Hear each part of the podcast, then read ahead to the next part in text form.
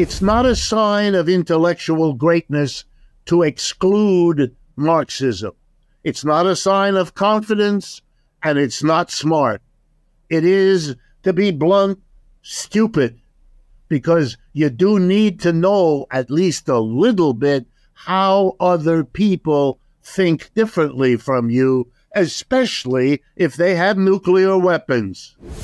Hello, this is Robinson Erhardt here with Pins the Podcat, who is doing some self cleaning, and then the introduction to Robinson's podcast number 127.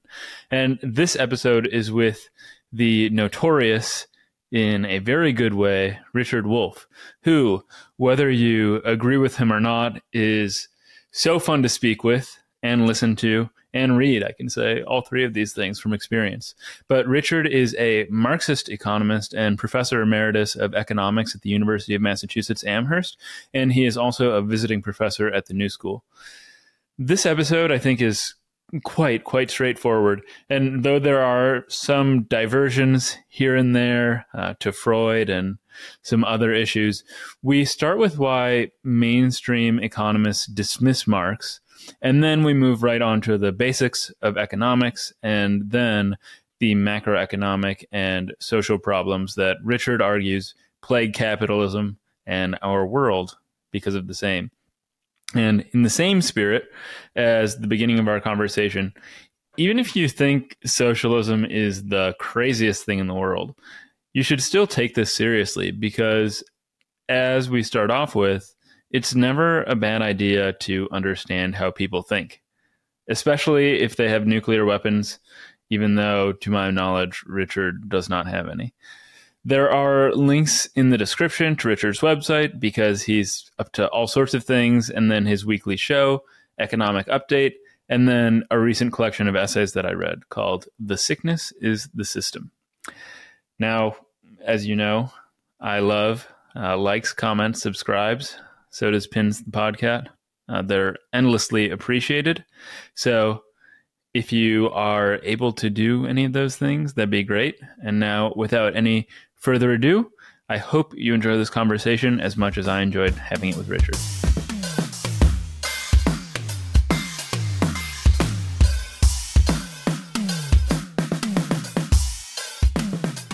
You write in The Sickness is the System that you were educated at Harvard, Stanford, and Yale, and that not once in all that time studying economics did a professor have you read Marx and his critique of capitalism. And when I read this, I thought, I mean, this is totally ridiculous because even if you're an ardent capitalist, you've got to be able to defend your theory against objections or at least understand its merits relative to alternatives. And I'm not a trained economist or well versed in the field's culture. So what I was wondering is how it happened that Marx was relegated to philosophy or English departments and ignored by the economists? Uh, I think the answer to that is really quite simple. Um, in my time as a university student, and I can extend it basically to the present because I went from being a student to being a professor of economics, uh, and that's what I've done most of my life. The answer to the question is the Cold War. Uh, in in in the Second World War, nineteen roughly nineteen forty one to nineteen forty five, the United States was officially allied with the Soviet Union. Being a Marxist at that time uh, was considered to be a badge of your loyalty. It was understood that the German Nazi regime, Hitler, and all of that, had hunted down and murdered huge numbers of communists, socialists, Marxists. So nothing could be more reliable as an opponent of fascism, which the United States was fighting in Germany, Italy, and Japan, than Marxists. And, you know, if we had time, I'd give you the name of 100 Marxists that, that were active in the United States that went to work at the highest levels of the United States government because they were trusted. They became important uh, people doing work for the war effort. At the end of the war, 1945, there was a dramatic about face. With the fascist enemy gone, the Germans were defeated, the Italians were defeated, the Japanese were defeated. The American business community decided they were not at all happy with an alliance with the Soviet Union and with the fact that Marxist, socialist, communists were actively doing their things all over the United States because they were trusted allies. And so we had a purge. There's, there's no other way to put it. Uh, sometimes it's called the Cold War. Sometimes it's called McCarthyism. Now, that was the name of a senator from Wisconsin who hunted down socialists, Marxists, communists, wherever they were in the university, in the labor movement, in government, and brought them up in the glare of publicity, had them say that they were socialists or trapped them in questions and got them fired. I mean, you know, it's happened in other countries, it happened there.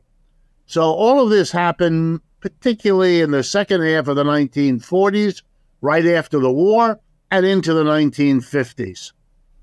What it did, particularly, was to purge colleges and universities. Marxists, leftists were thrown out of their jobs, either because they didn't have tenure, or many of them who had tenure simply had the university ignore the tenure and fire them. Uh, so, for example, when I got to Harvard College, uh, I looked around because I was interested for Marxists. I wanted to see could I find a Marxist professor at Harvard in anything. I, I didn't care what the subject matter was. And I very quickly discovered, as a naive freshman, that either there weren't any, or if they were there, they were scared to be known to be such. It turned out some years later, as I got to be active at Harvard and know people, that I found there were a handful of them, but they were eager not to be so identified. You might be interested to know that one of the people I found was a professor of mathematics, as it happened, not at Harvard, but next door at MIT. Uh, both MIT and Harvard are located in Cambridge, Massachusetts. They're short distance from each other, one or two stops on the on the subway. Um, so I got to work with a man named Dirk Struik, a well pub- widely published tenured professor. I I heard about Noam Chomsky in the language department and so on, um, and I got to know some of them. I had I met Herbert Marcuse, who was teaching at Brandeis. But there were a handful like that. If you found your way into that circle, which I did, you would you, you had some interaction. Most young people like me, and there were plenty of them, who were interested in the left intellectually, never found their way into those circles. Um, I did. That's a story about my parents, who are Europeans English is my third language. I grew up speaking French and German. It, it's a different story. But, and it was for those reasons that I had entree into those circles. Marcuse was a German, uh, was a Scandinavian, and so on. Um, but the truth of it is, my professors were scared. I would raise my hand at Harvard, but the same thing happened at Stanford, and then the same thing happened at Yale. I spent 10 years of uninterrupted schooling at Harvard, Stanford, and Yale. I'm a poster boy for elite education in this country. And all I can tell you is you can fit into a very small room the number of professors I found who knew about Marx, who were comfortable and secure enough to teach about Marx or to answer students' questions. Here's the thing the experience that happened to me most often I'd raise my hand. I'd ask a question, and the question had something would come either into Marxism or into socialism or into worker revolutions, stuff like that. And I could see in the professor's face the, the, the silent pleading don't go there. And this is teachers who I liked and teachers who I didn't like. So it really had nothing to do with that. But they would say, oh, I'm not so sure, that's not an area of my interest. But their eyes were saying, could you please go somewhere else with this question? Or if you have to stay with it, could you come to my office hours and we can talk? You know, I'm not, I'm not stupid. I could see, I, I had no interest in embarrassing these professors or making their life hard. That was not my interest. So I would stop and, you know, I would, I would accommodate the discomfort that was written on their faces so any child could have seen it. Long story short, together with other young students like myself, I went and found teachers outside of those three institutions, or the students together, we had little study groups and we would read the relevant literature and discuss it. That's how I learned uh, Marxism. I didn't learn it from these institutions. I learned it despite these institutions. And in in in one part of your question, I would like to add, it it's not a sign of intellectual greatness to exclude Marxism. It's not a sign of confidence, and it's not smart. It is, to be blunt, stupid, because you do need to know at least a little bit how other people think differently from you, especially if they have nuclear weapons. And it is kind of dumb. And it's a dumbness that is hurting this country and has throughout my life. The befuddlement of American um, leaders, for example, dealing with Xi Jinping and other leaders in China today. That befuddlement is not because the Chinese people are hard to read.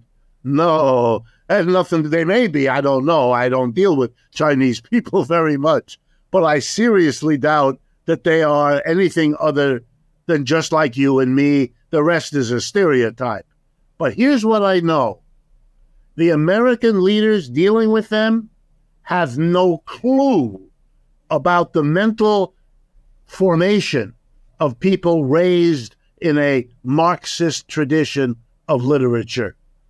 And I'll give you one concrete example. My classmate at Yale, which is where I got my PhD in economics, one of my classmates sitting in the same room, reading the same reading list, listening to the same professor, was a woman, and there were very few women then in economics, but that woman's name, Janet Yellen. I know what she knows because she and I were taught literally by the same professors in the same room at the same time. Yet what comes out of her mouth, I know, is different from what she understands, unless the intervening years have erased from her mind vast material. But I don't believe that's happened. She's a perfectly nice person, nothing to do with any of that. She just doesn't know about this whole. No one at Yale ever taught her, and she did not have whatever it takes to go find it out on her own. And so she lives in a bubble, imagining that everybody else is in a bubble. It's remarkable. Hmm. Well, if you'll permit me uh, a few responses. One, I'm already loving talking to you, which is great. Two, I agree with you entirely about the exclusion of Marxism being idiotic, even if you don't agree with it, because you need to understand what other people are thinking.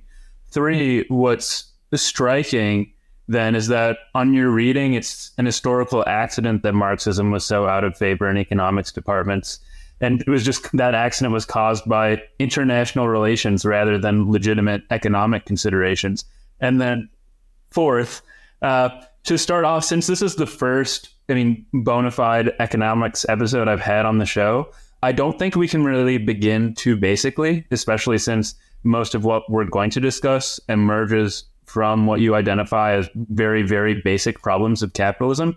So, setting aside for the moment some of its broader social consequences, let's get into some of those basic economic tenets and unresolved mounting problems that are the economic considerations that economists should have been considering when comparing capitalism with Marxism? Sure. So let's start at the very beginning with what is economics? Why not? Basically, it's the study of how communities of human beings, whether you work at the micro level of a village or at the level of a state or a nation or the whole world, really doesn't matter because it, the subject matter is the following How do people in communities organize the production and distribution of goods and services. The food, clothing, shelter we need to survive has to be produced. It doesn't fall, you know, a pair of pants don't fall from the sky. And even food for a large community is no longer something you can pick off a bush or find in the forest. You have to produce it. You have to use human labor and natural resources land, water, soil, and so on. You put the, together the means of production, Marx's language, but it's it's common in other you know frameworks as well. You use natural resources, means of production. You put them together with human labor, brain and muscle, and you get outputs food, clothing, shelter, entertainment, transportation, medical care, whatever you want. And economics is the study of how you organize that production and then how you organize the distribution of what you have produced among the people in the community that is doing the production. That's it. That's what economics has always been about for most of human history, economics was not recognized as a distinct object of study. It was rather understood as part of life and not separated out. So, for example, if you go back to philosophy, if you're a philosophy person, if you go back to Plato and Aristotle, you won't find them writing about economics. On the other hand, if you read Aristotle and Plato, they're talking about the production and distribution of goods and services all the time, but it wasn't separated out. It's like human beings have had conversations about their dreams for many, many centuries. But only, you know, with Freud do you begin to get a science of the dream and what it tells you about human cognition and all the rest. So economics only in with capitalism emerges out of the general study of life to become a topic of its own. And the reason is linked with capitalism because before that, you had systems where it was kind of transparent, you might say, to people that they were producing and distributing and consuming goods and services. It was such a regular part of life that it didn't get a lot of attention. You might say it was like drinking some water. Human beings need to drink water, and all around us, we and the people we're with are drinking water all the time because we feel thirsty and we slake our thirst by drinking. Okay, human beings make things, grow things, rear animals, make pots and pans, and so on. So, for example, in an ancient village, you had historically sedimented ways of doing it.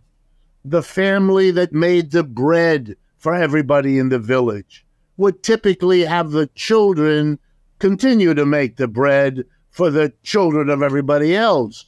And so it would, uh, the people who raised the animals, you had divisions of labor along uh, lines of age, along lines of gender, along lines of whatever other variables the community used to organize. You know, the women might do this kind of work, the men that kind of work, children this kind of work, elderly, and so on.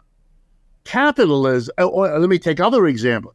Master slave in, in the centuries of slavery around the world, you organized it in a kind of interesting way, which was immediately naturalized.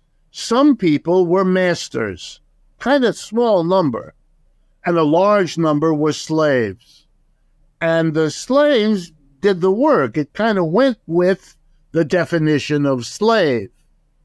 And the masters took over everything because they had to own the output because they owned the inputs and they owned the worker because that's what slave means. And so the, the people in charge who owned everything organized the slaves to do the work. They would take part of the output of the slaves, give it back to the slaves so they could eat and be warm in the winter and clothe themselves, etc., etc., to keep on functioning. And, and they took the rest for themselves. And then you had feudalism. I mean, I'm doing a lot of history in a short amount of time. And there again, you had lords and serfs. The lords a small number, the serfs a very large number. The serfs did the bulk of the work. They weren't owned by the lords. It wasn't slavery. That's why it has a different name. But it was similar in this naturalized notion this is just the way the world is. And you had the beginnings of a questioning in the Middle Ages because there was a memory that it was once slavery and it isn't anymore. They're beginning to get a sense of progress, of shifting, of changing. You can find it in St. Augustine, you can find it in Thomas Aquinas. If you look at the people who were reflective, they, of course, were Roman Catholic clerics because that's what was literate at that time. That's what kept records. That's what had the social position to reflect on life. It was the church. That's the way that society was organized, but that also seemed God's will nature's will, whatever you want. Now comes capitalism, and capitalism is different in a way that creates the field of economics. What capitalism does is declare.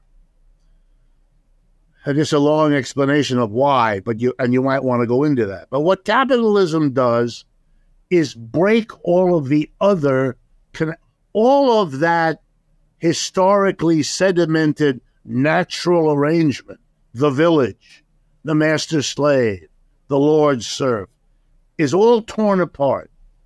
That's why in in the emergence of capitalism, the idea of individualism arises. We are each of us alone.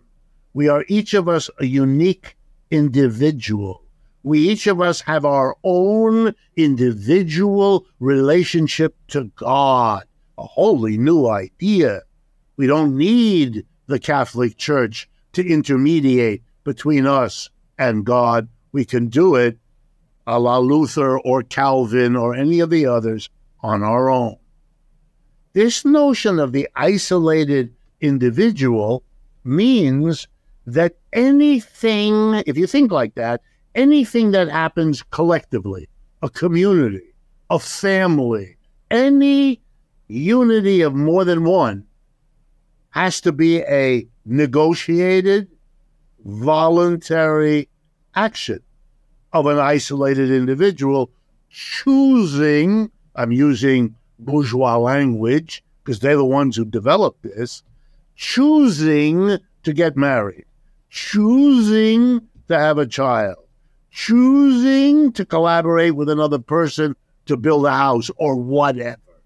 It's this notion that we are all atomistic, um, unique individuals. And if, the minute you think like that, of course, you then have the problem how do you account for collective reality? How do you account for a village? How do you account for a family? Why are these people cleaving together in some way? And the answer becomes there is an advantage. I get something by linking up with other people. They get something by linking up with me. And therefore, we agree to be together in some way because of a mutual give and take. Well, you don't have to be a genius to understand where such an idea comes from. It comes from an institution that is very old, but is really brought to the fore in capitalism. And that institution is the market. The market is a place where I go as an individual. I look for other individuals with whom I can make a deal. I'm going to give you six of my tomatoes if you give me four of your eggs. You value tomatoes more than eggs, so it's in your interest. I value eggs more than tomatoes, so it's in mine. If I can find a person like that, I can make a deal, and here we go. Both of us are better off for entering and exchanging in the market than if we could not do it. Out of this observation of the market, by the way, markets existed in ancient villages, markets existed in ancient Greece. I don't know if you're familiar with it, but Aristotle and Plato had long debates about markets. By the way, both of them hated markets. Both of them denounced markets. You don't need to be a Marxist to be critical of markets. You have uh, Plato and Aristotle. The only disagreement they ha- they both hated them. They disagreed. Plato thought, therefore, you shouldn't allow them. Aristotle thought it would be so disruptive to get rid of them that it would be less disruptive if you simply regulated them from above so that you would get the benefits and prevent the bad parts of them happening. The notion that you need the government to regulate markets is as old as Plato and Aristotle. You don't need the Soviet Union, you don't need China, but as an illustration to you of the ignorance I spoke to you about before, 99% of economists in this country have no idea that Plato and Aristotle were critical of markets. They simply do. They think Russia invented the suppression of markets. You know, I mean, it's so childish. It's so odd, especially in individuals who are very scholarly in the in the best way in their own little areas of expertise. But when they are citizens of a society where these issues are urgent, they have a level of ignorance which they have no incentive to overcome. It's remarkable. All right, let me finish then your the, the story. In the market, you don't just have the my example of a person who comes with tomatoes looking for a person with eggs and vice versa. That's the early market. That's the market in which the producer is also a consumer. I want those eggs, so I produce tomatoes and exchange them because that's the best way for me to get an egg because I don't have any chickens. Very hard to grow eggs a, out of the field, right? But markets always attract, um, like garbage attracts flies. Markets attract people who are not there to sell anything and they're not there to buy anything. They are people who are not interested in producing anything and they're not interested in consuming anything. Why are they in the market then? They're in the market to buy something and then to resell that same thing at a higher price. Because in the difference between the purchase price and the sales price, they make their living. These people are called merchants in the old days, they are called Walmart today. They are people who don't produce anything, and they never have. They buy and resell. That's their job. Okay. And what is of interest to them, and the only thing that is of interest to them, is the difference in the price. Or to use the simple language, the profit, the gain they can achieve by cleverly buying things at a low price and then knowing how, where, and when to resell them at a higher price, keeping the difference, the profit, for themselves. This has existed from time immemorial, but about 400 years ago, starting in England, it becomes a new idea in the following sense it's no longer just merchants, those who buy and resell, but there are people who are smart enough to see another opportunity. I might be able to buy inputs to production, raw material, tools, equipment, and I might be able to buy the labor, time, and effort of people. And I might be able to do that at a price that is less, when you add it all up, than what I can sell the output for. They discovered that, can you do that? Yes, you can. In England in the 17th century, this was done on a mass scale for the first time, at least for the first time that we know much about. And it then took off. And it, it has meant that ever since, we have had a very interesting reality, which, as a philosopher, I think you can easily understand. Between the producer who makes things and the consumer who lives by consuming those things, capitalism in such an intermediary. The producers do not themselves get together to produce and deliver stuff to the consumer. What the producers do in capitalism is they wait for someone to come and hire them.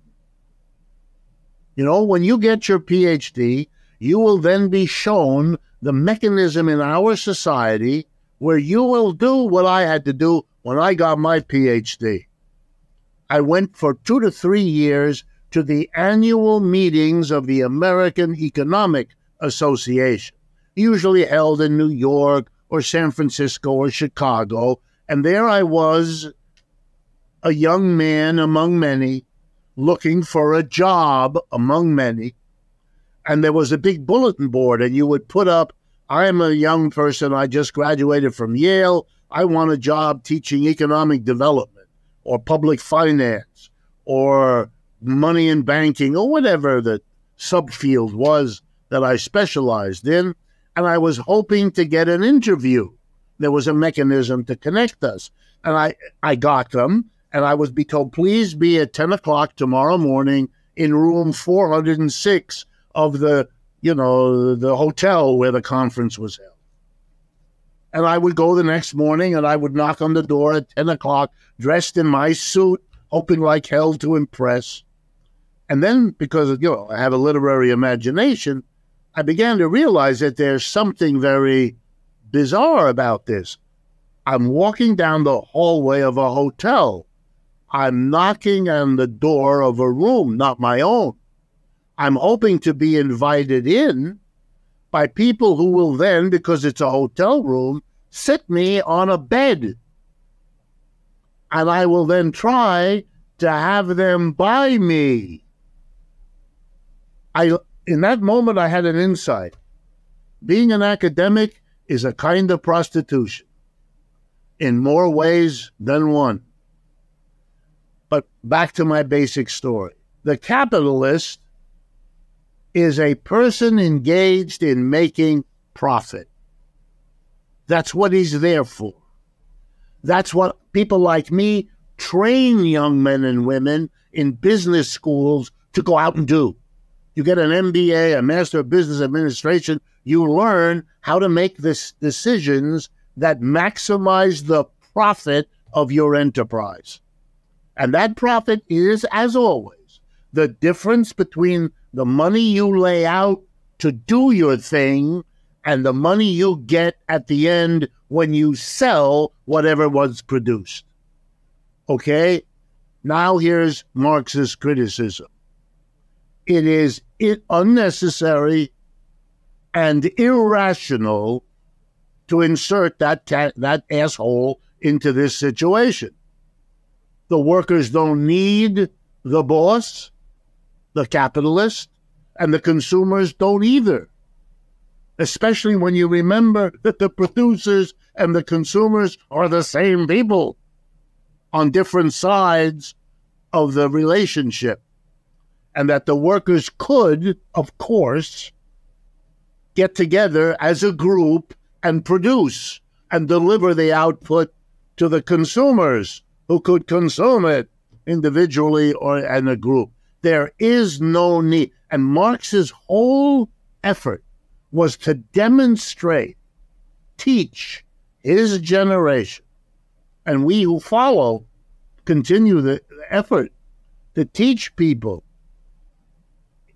And here's the metaphor I'll use.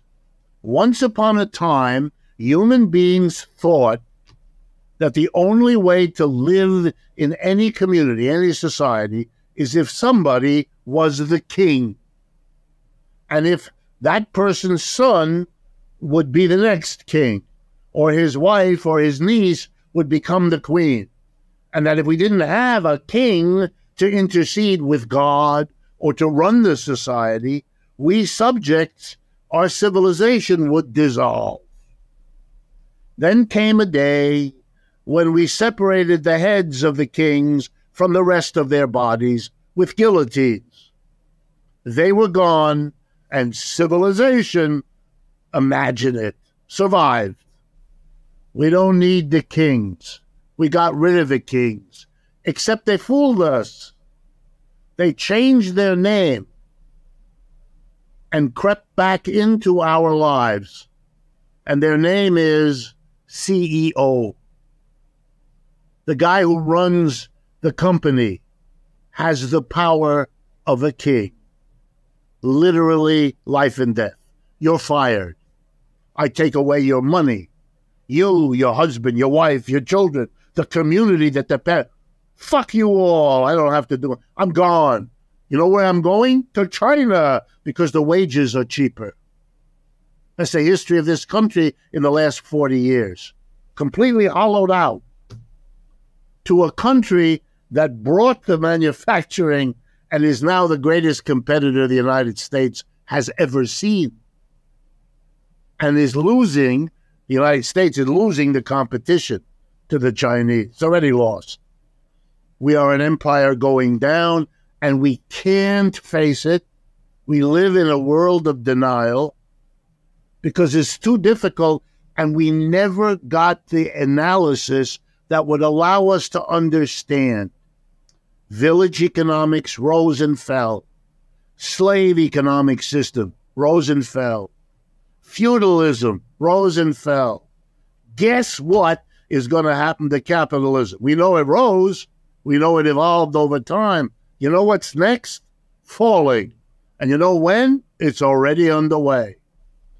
You can't in the United States, you can't find 10 people who, economists, who could talk like that. And it's not because they aren't smart. They are. It's not because they aren't well trained. They are. It's not because they're not nice, intelligent people. I know many of them. They are all those things. But they have willingly foregone an education in a critical framework. You know, Marx was not an economist, Marx was a philosopher. He got his PhD when he wrote a dissertation on ancient Greek philosophy, Epictetus. His great teacher, Hegel. His position, he was in that line Hegel, Fichte, Schelling, you know, uh, uh, Kant, Fichte, Schelling, and Hegel, and Marx is their student. He went to study economics because he figured out and taught me that it's the area that the philosophers can't They can't get it. There's something, he didn't know what, and I don't either, that blocks, thwarts, keeps it. You know, it's like the students that I encounter who can't do mathematics. You know, because something happened early in their lives that made mathematics scary or weird or hard, you know? I don't know what that is. I'm not sure anyone has ever really figured that out. But, you know, I did mathematics before I did. I loved mathematics. I loved philosophy. The only reason I went into economics was my parents made jokes. Who's going to ever hire a philosopher? You got to get something practical. So I went and I studied economics and found my way to Marx. That's, that's something else. But for me, capitalism's problem is bold and clear. You have a contradiction between an economic system whose ostensible purpose is to coordinate the producers of goods and services with what's needed by the consumers. But you have inserted historically in between these two the capitalist. And the capitalist objective is profit maximization. And the only way that is not irrational is if you draw an equation between profit maximization and the, the well being of the largest number. In other words, you do away with the contradiction by imagining it's not there. But of course it's there. To imagine that there is no question that there's a contradiction between profitability and what the society needs. I mean, look at the United States today. We have millions of people that are homeless or living in too many people in a room. Why? Because housing is a profit making industry in our country. And what's profitable is not what people need to live in. That's a problem. No, we cannot have that. We have to assert, by the way, that, that's what they told me to teach all my life. I taught at the University of Massachusetts. I teach now at the New School University here in New York City. I taught at Yale, blah, blah, blah, all of it. They teach us to teach young people that the maximization of profit by a capitalist is a magical way to organize a society for the greatest good for the greatest number. In other words, there is no contradiction between profit maximizing and the welfare of people. So we know we have private enterprises. We know they are maximizing profit because that's what they tell us and that's what we observe.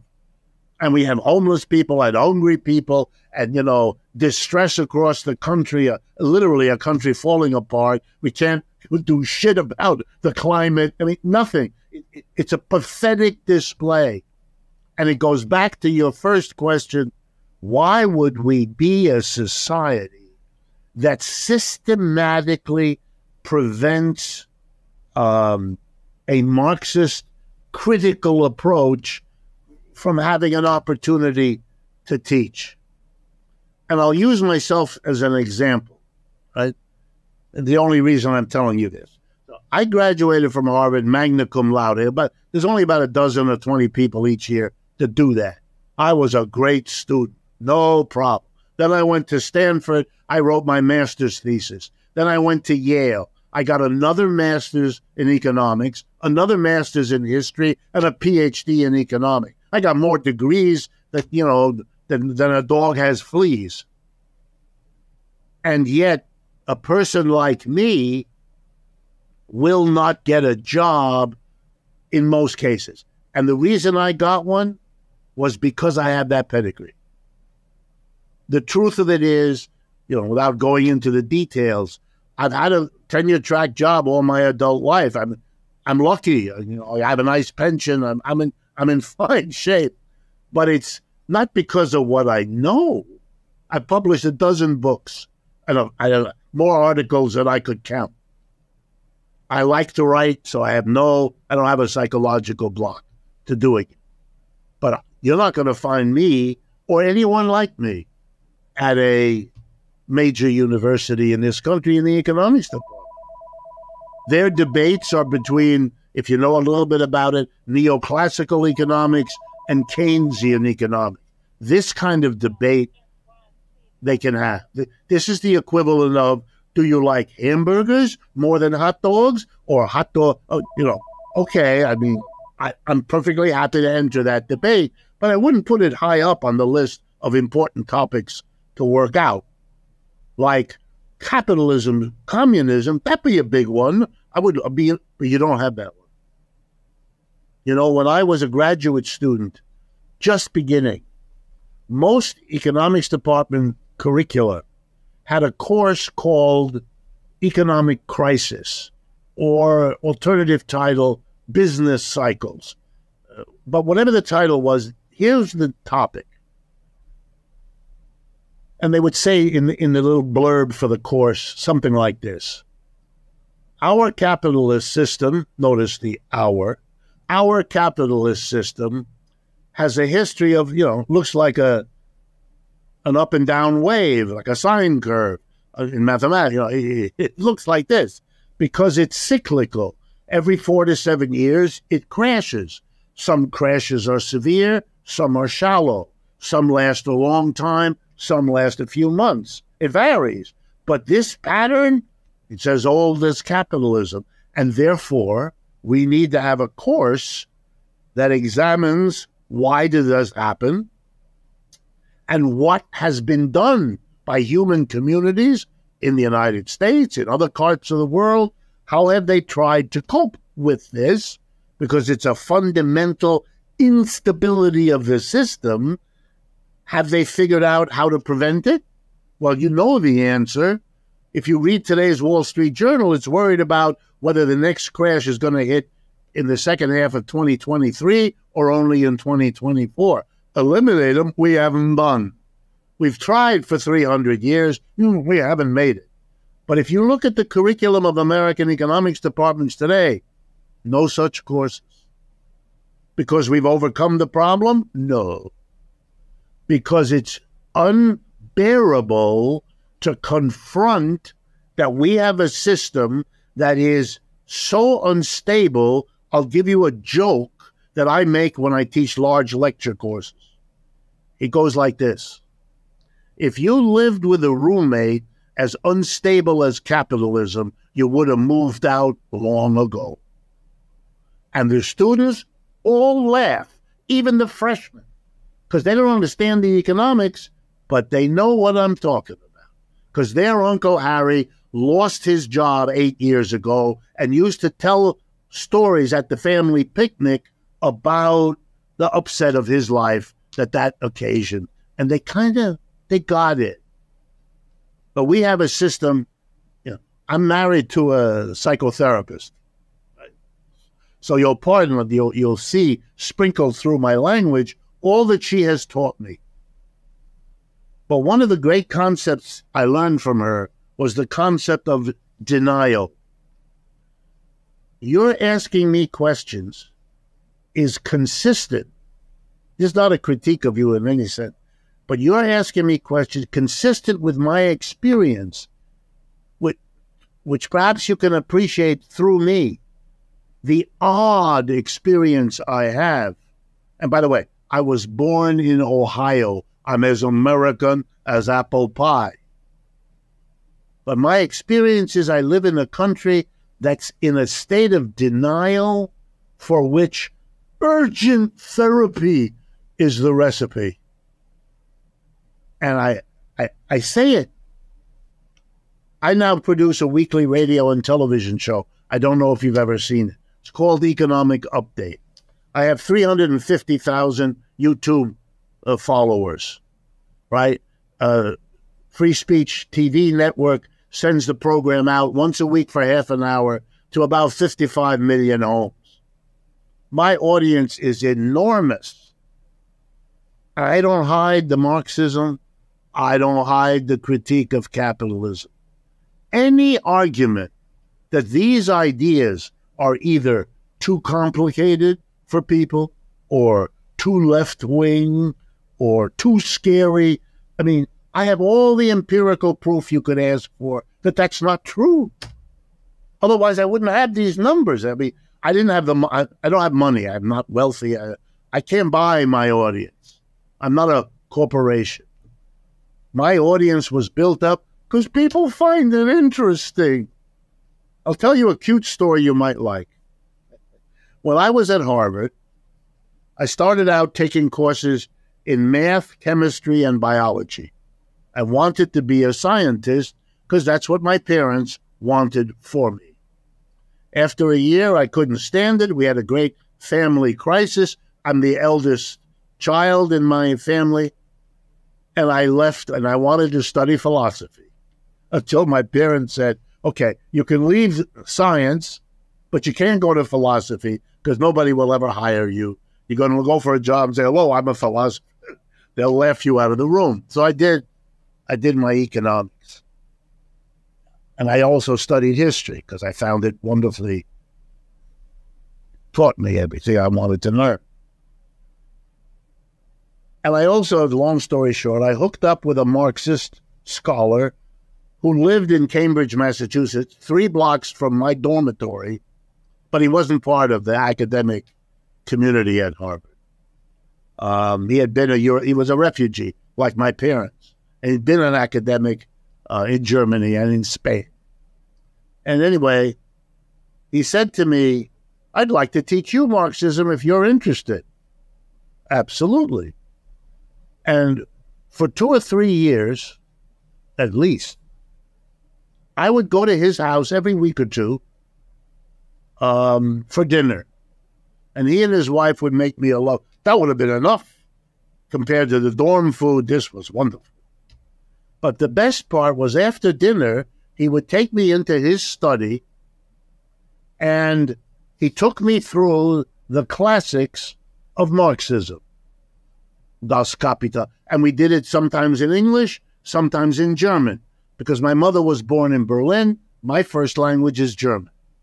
And I, I speak German. My father was French. I speak French. I only learned English when they put me in a kindergarten here in the United States. I was born in Ohio. I had to learn English because that's what they were doing there. So every time I had a paper to write in a history course or a political science course or an economics course, I would go to this gentleman and he would say, Well, if you're interested in the Marxist approach to this, here's the books you should get, here's the articles you should read. So I would run to Widener Library, that's the huge library of the Harvard uh, system, and they had every book in anyway. It's one of the best libraries in the world. So I could get everything in English or any other language. I had a four year tutorial in Marxism.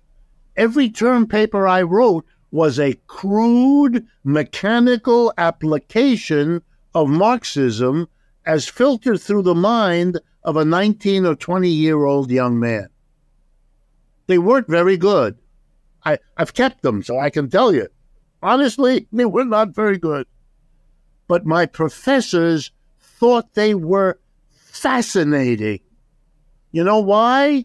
Because they didn't have a clue what Marxism was. This was their first introduction to some Marxist idea, so they couldn't evaluate it. It's crude, it's mechanical, it, it's no service to Marx. He missed half of what's going on here. They couldn't make those judgments. They thought it was an interesting idea, which it was. They'd never seen it before, which is about them. And so I got A's. I'm magna cum laude thanks to Karl Marx and the ignorance of Marx of my professors at Harvard. It's a shame, but that's the truth. And it tells you, should tell you a lot about American academic education and the reason why more and more Americans now, more than ever in my lifetime, are critical of, of capitalism. They just have no idea what to do with their antipathy. They don't know what to where to go. They have no idea. If you say something to them about the Soviet Union or China, they think of a horrible dictatorship. That's not a place to go. So they don't like the capitalism they know. They don't want to know anything about the alternatives. And so they're stuck. and you get a depressed society, a society of particularly young people who can see, who are critical, but don't know what to do or where to go with it. Very sad. Very, very sad. Well, I'm going to be undisciplined again and make a, a make a bunch of comments, and you can bite at will or wait until I get to the more logical follow up about capitalism's fundamentals. But speaking of kings and guillotines, I loved your analogy of the king from The Sickness is the System that the king has his power because the people believe he is the king, but people only believe he is the king because the he has the power they endow him with. And it's a vicious circle in the same same senses with capitalism. And then another thing I was thinking is you mentioned Freud and dreams earlier, and your wife, who's a psychotherapist, and Marxists and Freudians have long been friends, I think, and that makes me wonder just whether you sympathize with Freud more than more than contemporary psychologists do, in the same way that you sympathize with Marx more than contemporary economists do.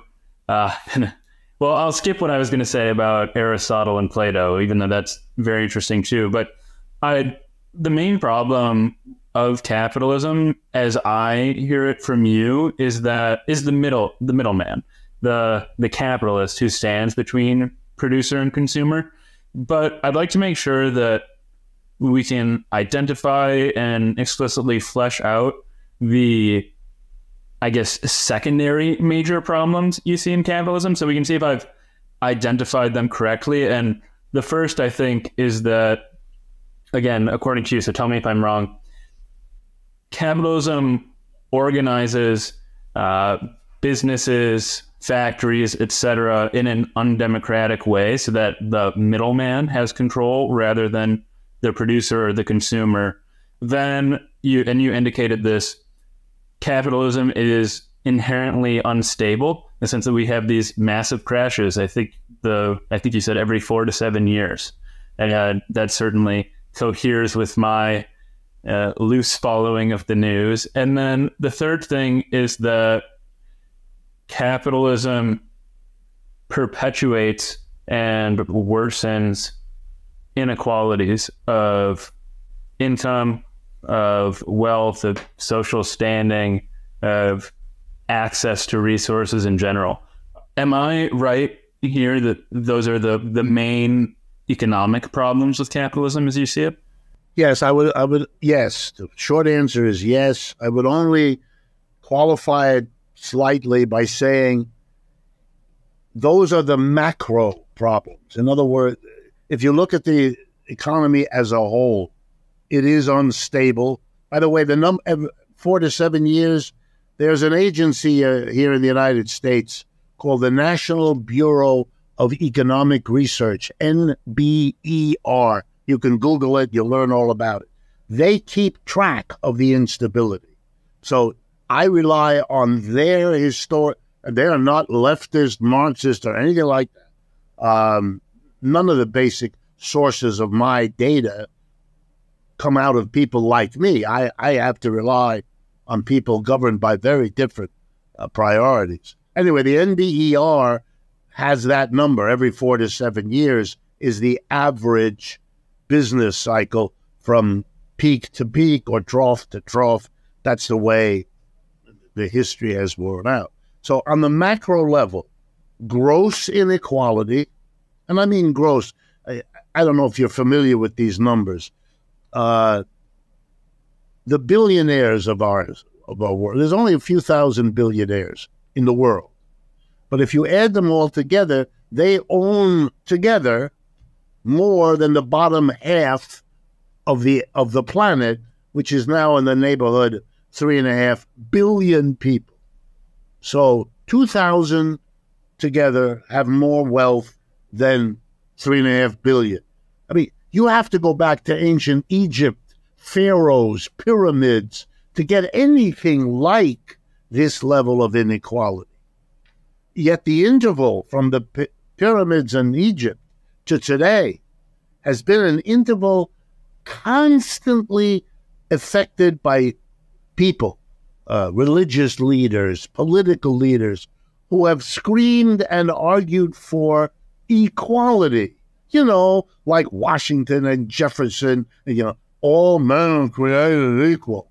Bullshit, right? They're not. That was a desire, that was a hope, that was a goal, that was a utopian image, whatever you want to call it. People have wanted in large numbers an equality that they've never been able to institute. So it keeps being a goal, but the reality, no. And capitalism is in, in many ways the worst because it went further in. Look, the slogans of the French Revolution, which was the end of feudalism in France, 1789, the slogans were liberté, égalité, fraternité. In English, liberty, equality, brotherhood. Okay, the United States Revolution around the same time, democracy. We don't have any of those things. Those are wild hopes, but they're not realized. If I, I was once asked, what is Marx's task in his writing? Here's my answer. Marx loved the capitalist revolution. He, he, he loved the French Revolution and he deeply admired, we know that from his writings and his letters, the American Revolution liberty, equality, fraternity, democracy. I love that. But he comes 50 years after that and he looks around and he says, they promised that the overthrow of feudalism, we would get capitalism plus liberty, equality, fraternity, and democracy. We got the capitalism. We didn't get those other things. So, my task, Marx says to himself and his audience, is to explain to the world and myself what happened. Why did capitalism betray the promises its leaders made that by getting rid of the Lord and the serf, by throwing out the old church that governed the feudalism of Europe, we would have these great things. You know, he loved the, the symphonies of Beethoven. Beethoven's symphonies are the celebration of liberty, equality, fraternity, and the army of Napoleon liberating all of Europe from feudalism. Marx's task and ours, mine, the people who come next. What the hell went wrong? And Marx's answer, which is our answer too, what capitalism could never face, that the obstacle for capitalism in bringing us what it promised, the liberty, equality, fraternity, democracy in the Declaration of Independence or the Declaration of Human Rights, is capitalism itself. Of course, it can't see that. That that's the psychology. You know, you can you can see the flaw in the next person, but it's you. It's you can't see it in you about Freud, absolutely. But what is important about Freud for us is are two things above all, and one much more important than the other. The less important, very important, but not the most important, is the recognition that there's a universe called the unconscious, an incredible part of the human being, of the human experience that when you see something or think something, you do it on two registers. One you're aware of, the other one you're not. But it functions, the two function alike. They respond to stimuli, they form an opinion, they form a reaction. One you can articulate because the society welcomes it, but the other one you can't because the society doesn't want it starting with your mother and father, upon whom you depend literally for your life. And there's this this separation.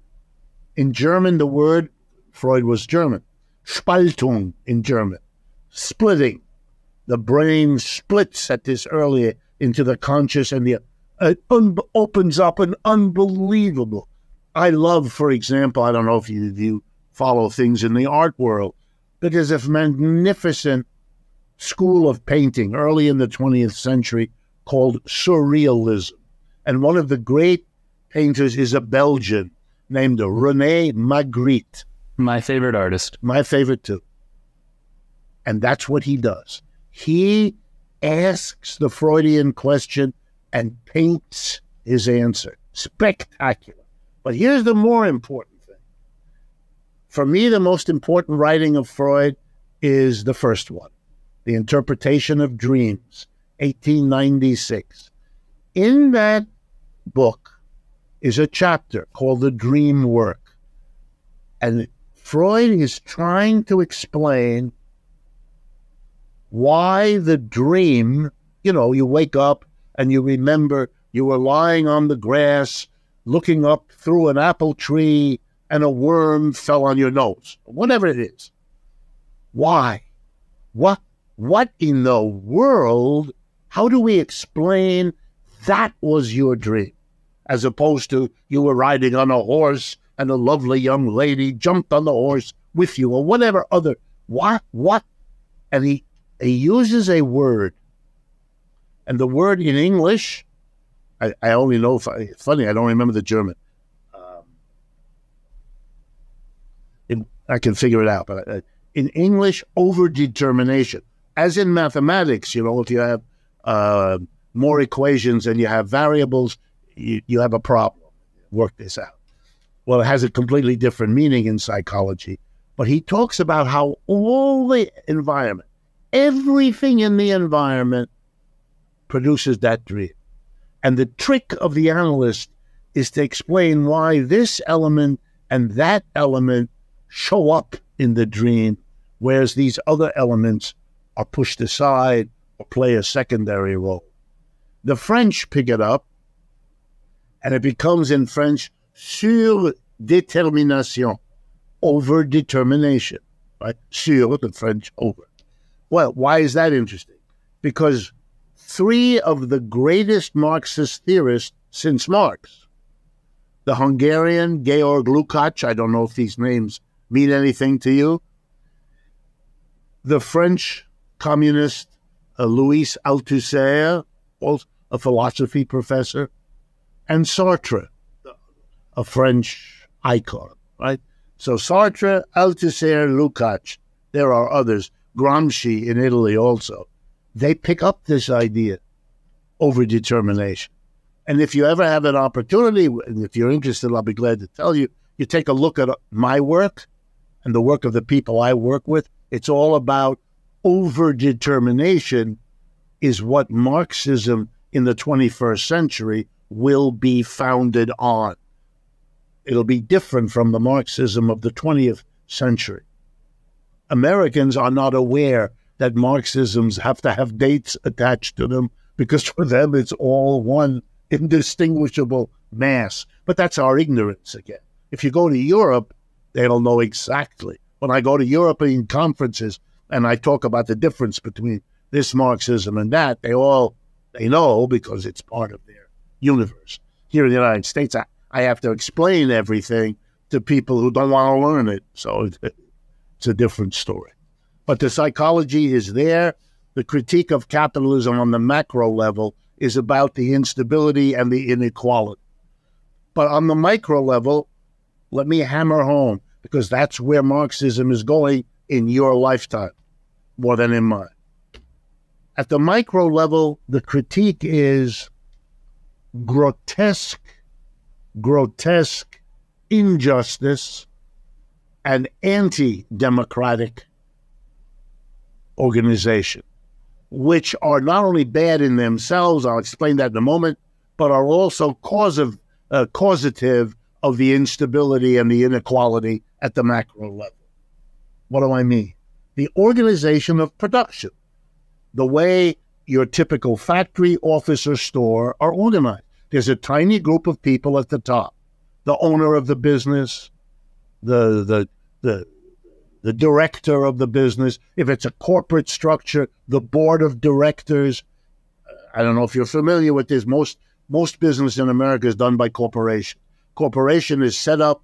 There's owners; those are people who own shares, and they annually elect a board of directors, typically between 10 and 20 people they are the capital. They are the ones who hire and fire. They are the ones who receive the profits of the enterprise and decide how it's used. They are elected to the position of board by the shareholders.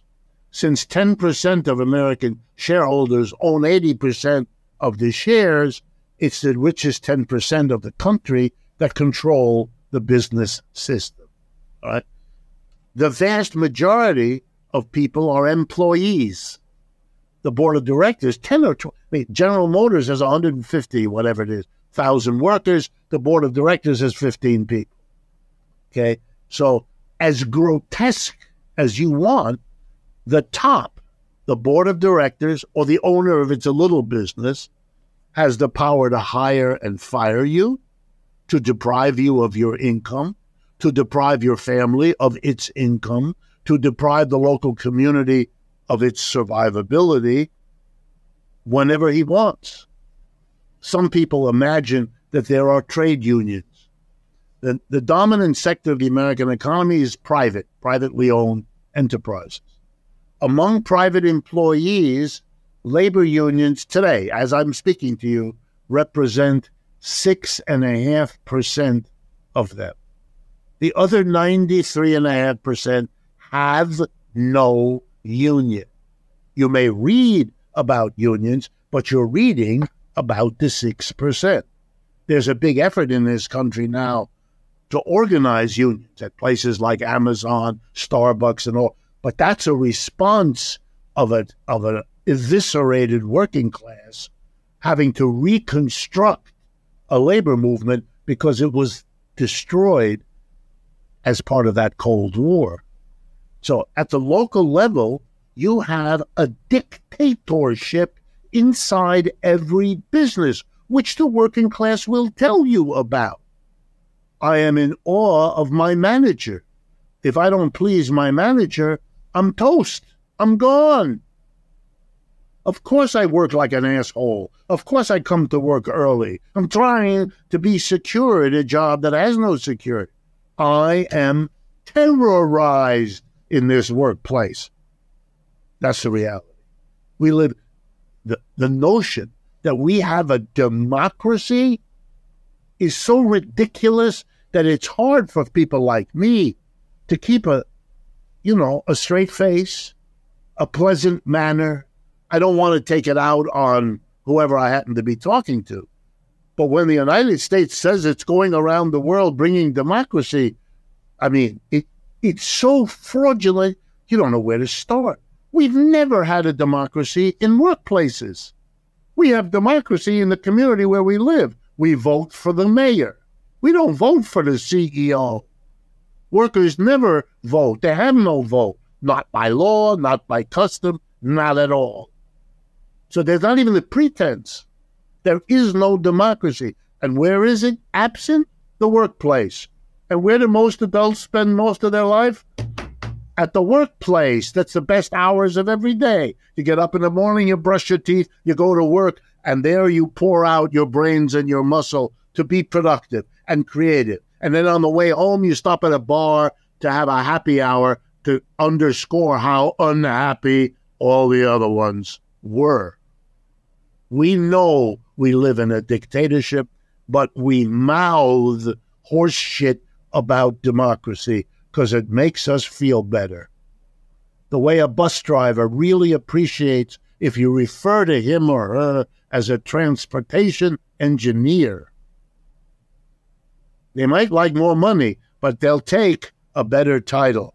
So, in the, uh, that lack of democracy in the workplace is the training ground for accepting the fakery of even the political democracy. So we all know that the rich people buy the politicians. We know how they do it with donations, with lobbyists. We know it. Everybody knows. There's a wonderful song by the Canadian um, Cohen. I forget his first name. Is that? Forgot his first name. He's dead. He died a few years ago. But one of his most famous songs is a song titled Everybody Knows. And he goes through it, what we all know and what we pretend. The insight I owe my wife. One of the things she specializes in is a, as a therapist is people who, as children, suffered um, incestuous sexual abuse. So when she first started, this was something she thought was an important but rare occurrence in our culture. she then discovered it's everywhere. But there's been a, I mean, everywhere. Rich people, poor people, people in the middle, white people, black people, you name it. Catholic clergy, loads of them. Other clergy, uh, everywhere. Everywhere. But it is important to remember, and this is Freud,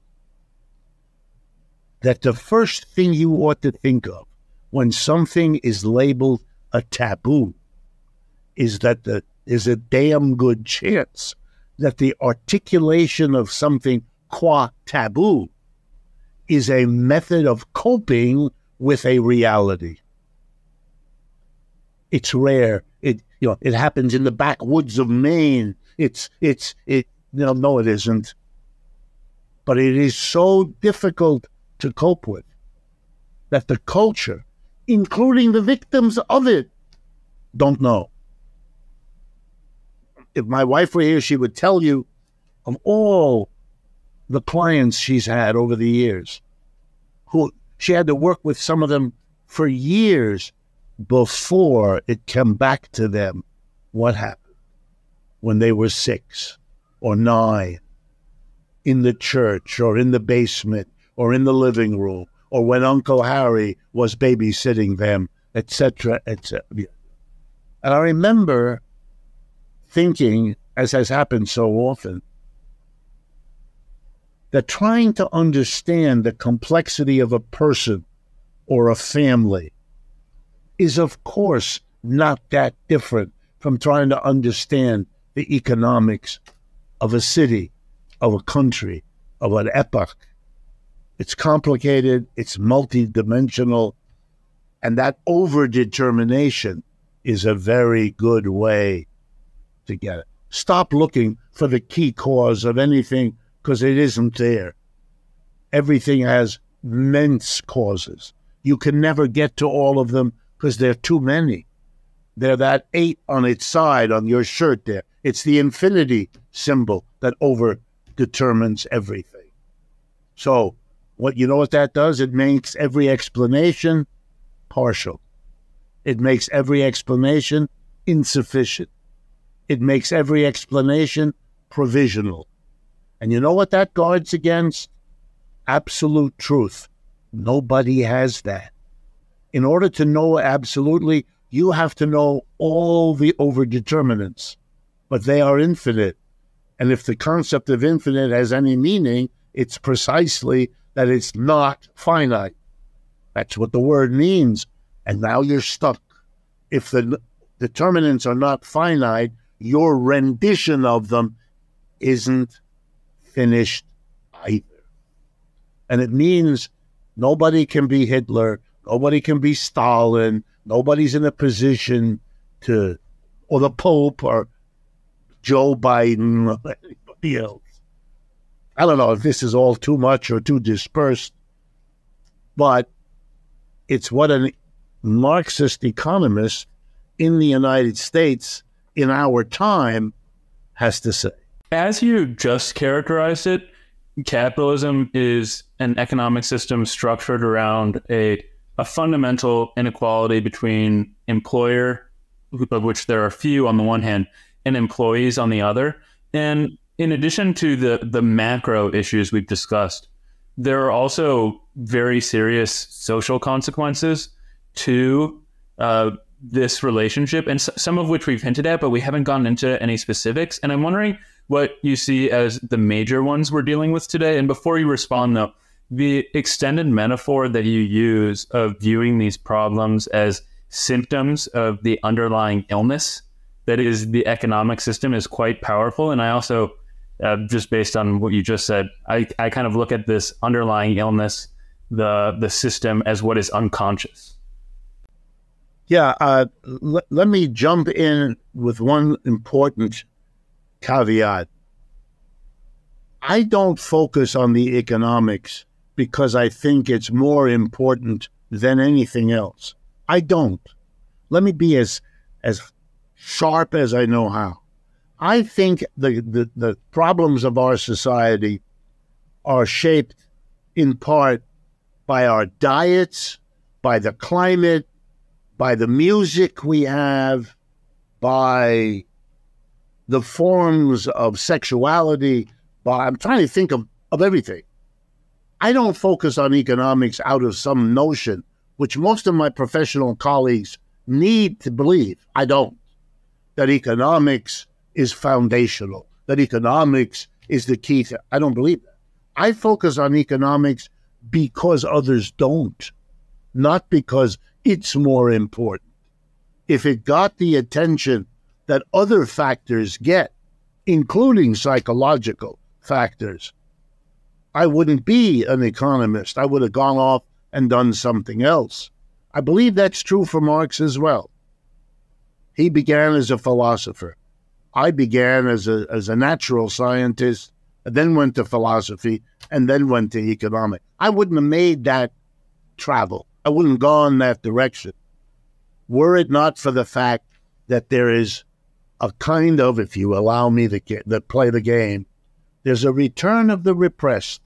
Marxism is the return of class analysis, of this division of the society in the economy between those who run the show and snatch the bulk of the product and those who do the work and are asked to live in the worst conditions under the greatest insecurity, etc.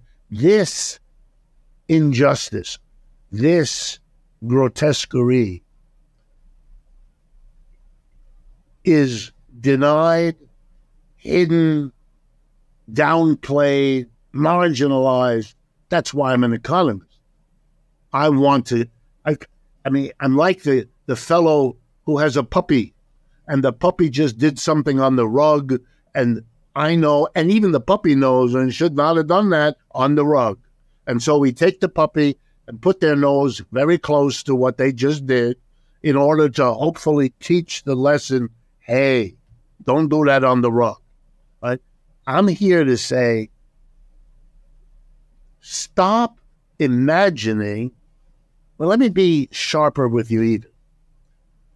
Millions of Americans have been badly screwed over the last 40 years.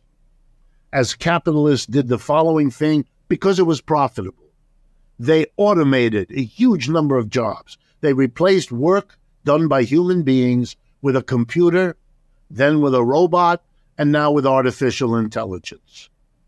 At the same time, they moved jobs out of the United States to China, India, Brazil, and all over the place. And finally, they brought it for the jobs they couldn't send to where the people are low wage. They brought the low wage people here, the immigrants. So Americans are torn apart. They're angry at China and they're angry at the immigrants and they, they abuse the immigrants at the border in Texas and Louisiana and all. And I'm standing there and I'm going, Of course you're angry. You lost your job. You lost your income you were told to be a real man, you could have your wife at home and you could make money and she could be at home, but she can't. You know why? Because to get the money to have that American dream that the advertisers shoving down your throat every 15 minutes, you've got to send the wife out. And when she's out there, she realizes you're not the greatest thing since white bread. You're not so attractive altogether. Moreover, she doesn't need you. She has her own job and her own income. 80% of divorces in this country are initiated by women. Hello? Why do you think that might be? But it, the economy is a problem? Oh, no. You pick up today's New York Times financial, the economy is strong. The econ- it isn't. But we live in a country of denial. So for me, I'm looking at a society, and I feel so bad. The, the working class is angry, rightfully. It's been badly treated, rightfully. Meanwhile, Elon Musk disposes of $150 billion. He can't spend it. If you spend a million dollars every minute, you still wouldn't run out. This is lunacy. What are we doing? We are ripping our society apart, focusing the anger where it doesn't belong, protecting the super rich who would be just as luxuriously living if they had $1 billion dollars as if he had 150. The rest of it should be going for what the society needs. If he weren't such an asshole, he'd do that himself. But he's caught up in the same denial. So we don't have it. I'll give you a, a very concrete example. We have three levels of government in the United States federal, state, and local. All of them operate by raising taxes. If you're going to fund public universities, you got to have taxes. If you're going to maintain roads, you got to have taxes. If you're going to have public schools, you got to raise taxes. I mean, yeah, every, every, everybody knows that. It exists everywhere in the world. Well, what do you tax? There are three things basically that every government taxes income, as you get it, you got to give the government some. Wealth, what you own, you know, you got to give the government some. And spending, when you spend, you got to give the government. So if you buy something uh, in a store, there's a sales tax that you pay that to the government. $20 for the shirt, $2 the government tax. Income withheld from your weekly check, money goes to the government. Now we come to property. Is there a tax on property in the United States? Yes, there is. We tax land, we tax buildings, and we tax what are called business inventories. The federal government doesn't do that, does not tax property. The state governments do not tax property. The only government that taxes property are local governments, cities and towns. In every city and town, there's something called the assessor office. The job of the assessor is to assess the value of the land, buildings, and then to tax them. So you pay 2% or 6% or whatever it is each year on the value of your property in that year. Okay? How do rich people, really rich people, hold property? They don't have property and land all that much. They don't have property and buildings all that much. Most of the property of really rich people are stocks and bonds. What is the property tax in the United States on toxin, uh, uh, stocks and bonds? And let me remind you that richest 10% own 80% of the stocks and bonds. Answer there is no property tax on stocks and bonds. Okay, I mean, if I were Perry Mason on television, I'd say to the judge, I rest my case. My, my other side has no case. I mean, uh, what wild craziness would make you tax the automobile that a worker has as property, but not the portfolio of stocks and bonds as his employer has? What in the. And look, I have colleagues who spend their lives making up bullshit to make it look reasonable that we don't tax that kind of property. But after two martinis with those people, because I know them, they know what they do is bullshit and they feel bad about it. But it pays the bills. You live in a society, when you live in a society where the corruption runs that deep, that it has become naturalized, that it has become the air we breathe, the universe we live in.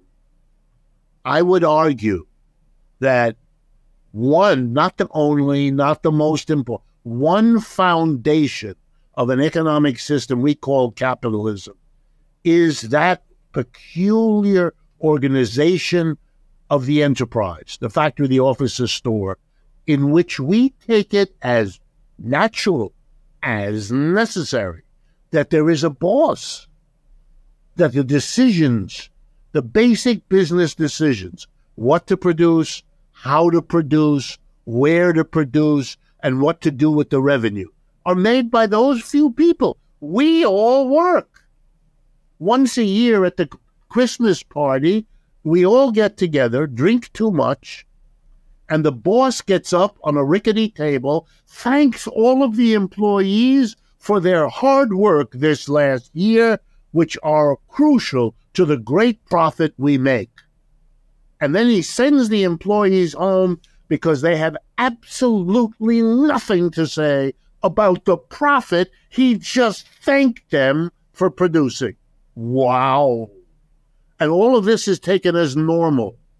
If that's normal, then we have a society whose corruption means that the Marxist conclusion has so often been to get beyond this, you have to kind of start from scratch. You have to re, and there come then the ideas that the workplace ought to become a democratic community. One person, one vote. We decide together what to produce, how to produce, where to produce, and what to do with the revenue that we have all together produced. We don't need the boss. We don't need the capitalist. We never did. Let's get rid of him. Let's see, can't we do better? The same impulse to do better than slavery helped defeat it. The impulse to do better than feudalism helped to defeat it. All that socialism and Marxism really are is the desire and the feeling we can do better than capitalism. And that's what will bring, bring the system to an end. It won't be a war, bad as that is. It'll be the intolerability of continuing in this way. Well, Richard, we got to about a tenth of what I wanted to cover. We missed COVID, uh, Mitbestimmung, unemployment, some pushback in defense of capitalism, which I might have gotten to eventually. But you're an impressively captivating speaker, and I really hope we can continue this soon. But for the time being, thanks so much for doing this with me. I totally enjoyed it. My pleasure.